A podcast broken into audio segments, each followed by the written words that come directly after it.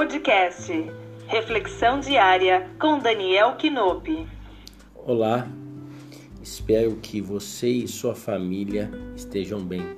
O Evangelho de Mateus, no capítulo 6, no verso 21, diz assim: Pois onde estiver o seu tesouro, aí estará o seu coração. Uma boa pergunta é: quais são os meus tesouros?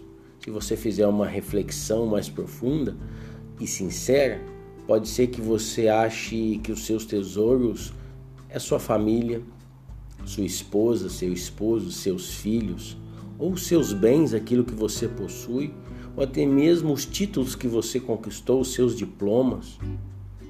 Tudo isso abençoa a nossa vida e tem o seu lugar no nosso coração.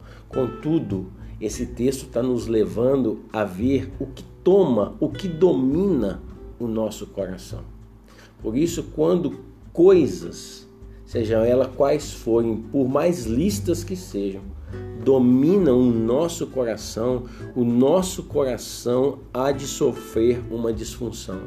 O nosso coração passará a adorar coisas no lugar do Criador, adorar ídolos, seja elas quais forem, sejam eles quais forem.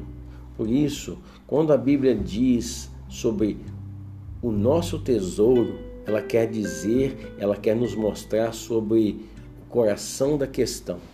E o coração da questão é o que você adora.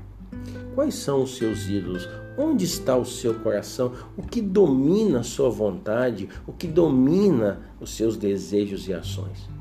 Quando nós colocamos coisas no lugar de Deus na nossa vida e deixamos Deus em segundo lugar ou colocamos Deus no mesmo patamar, nós teremos um grande problema no nosso coração.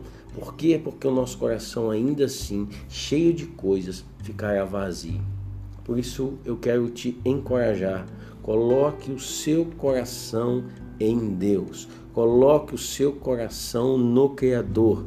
Coloque o seu coração e creia em Deus, para que no seu coração o lugar central da sua vida seja Deus que tome o espaço.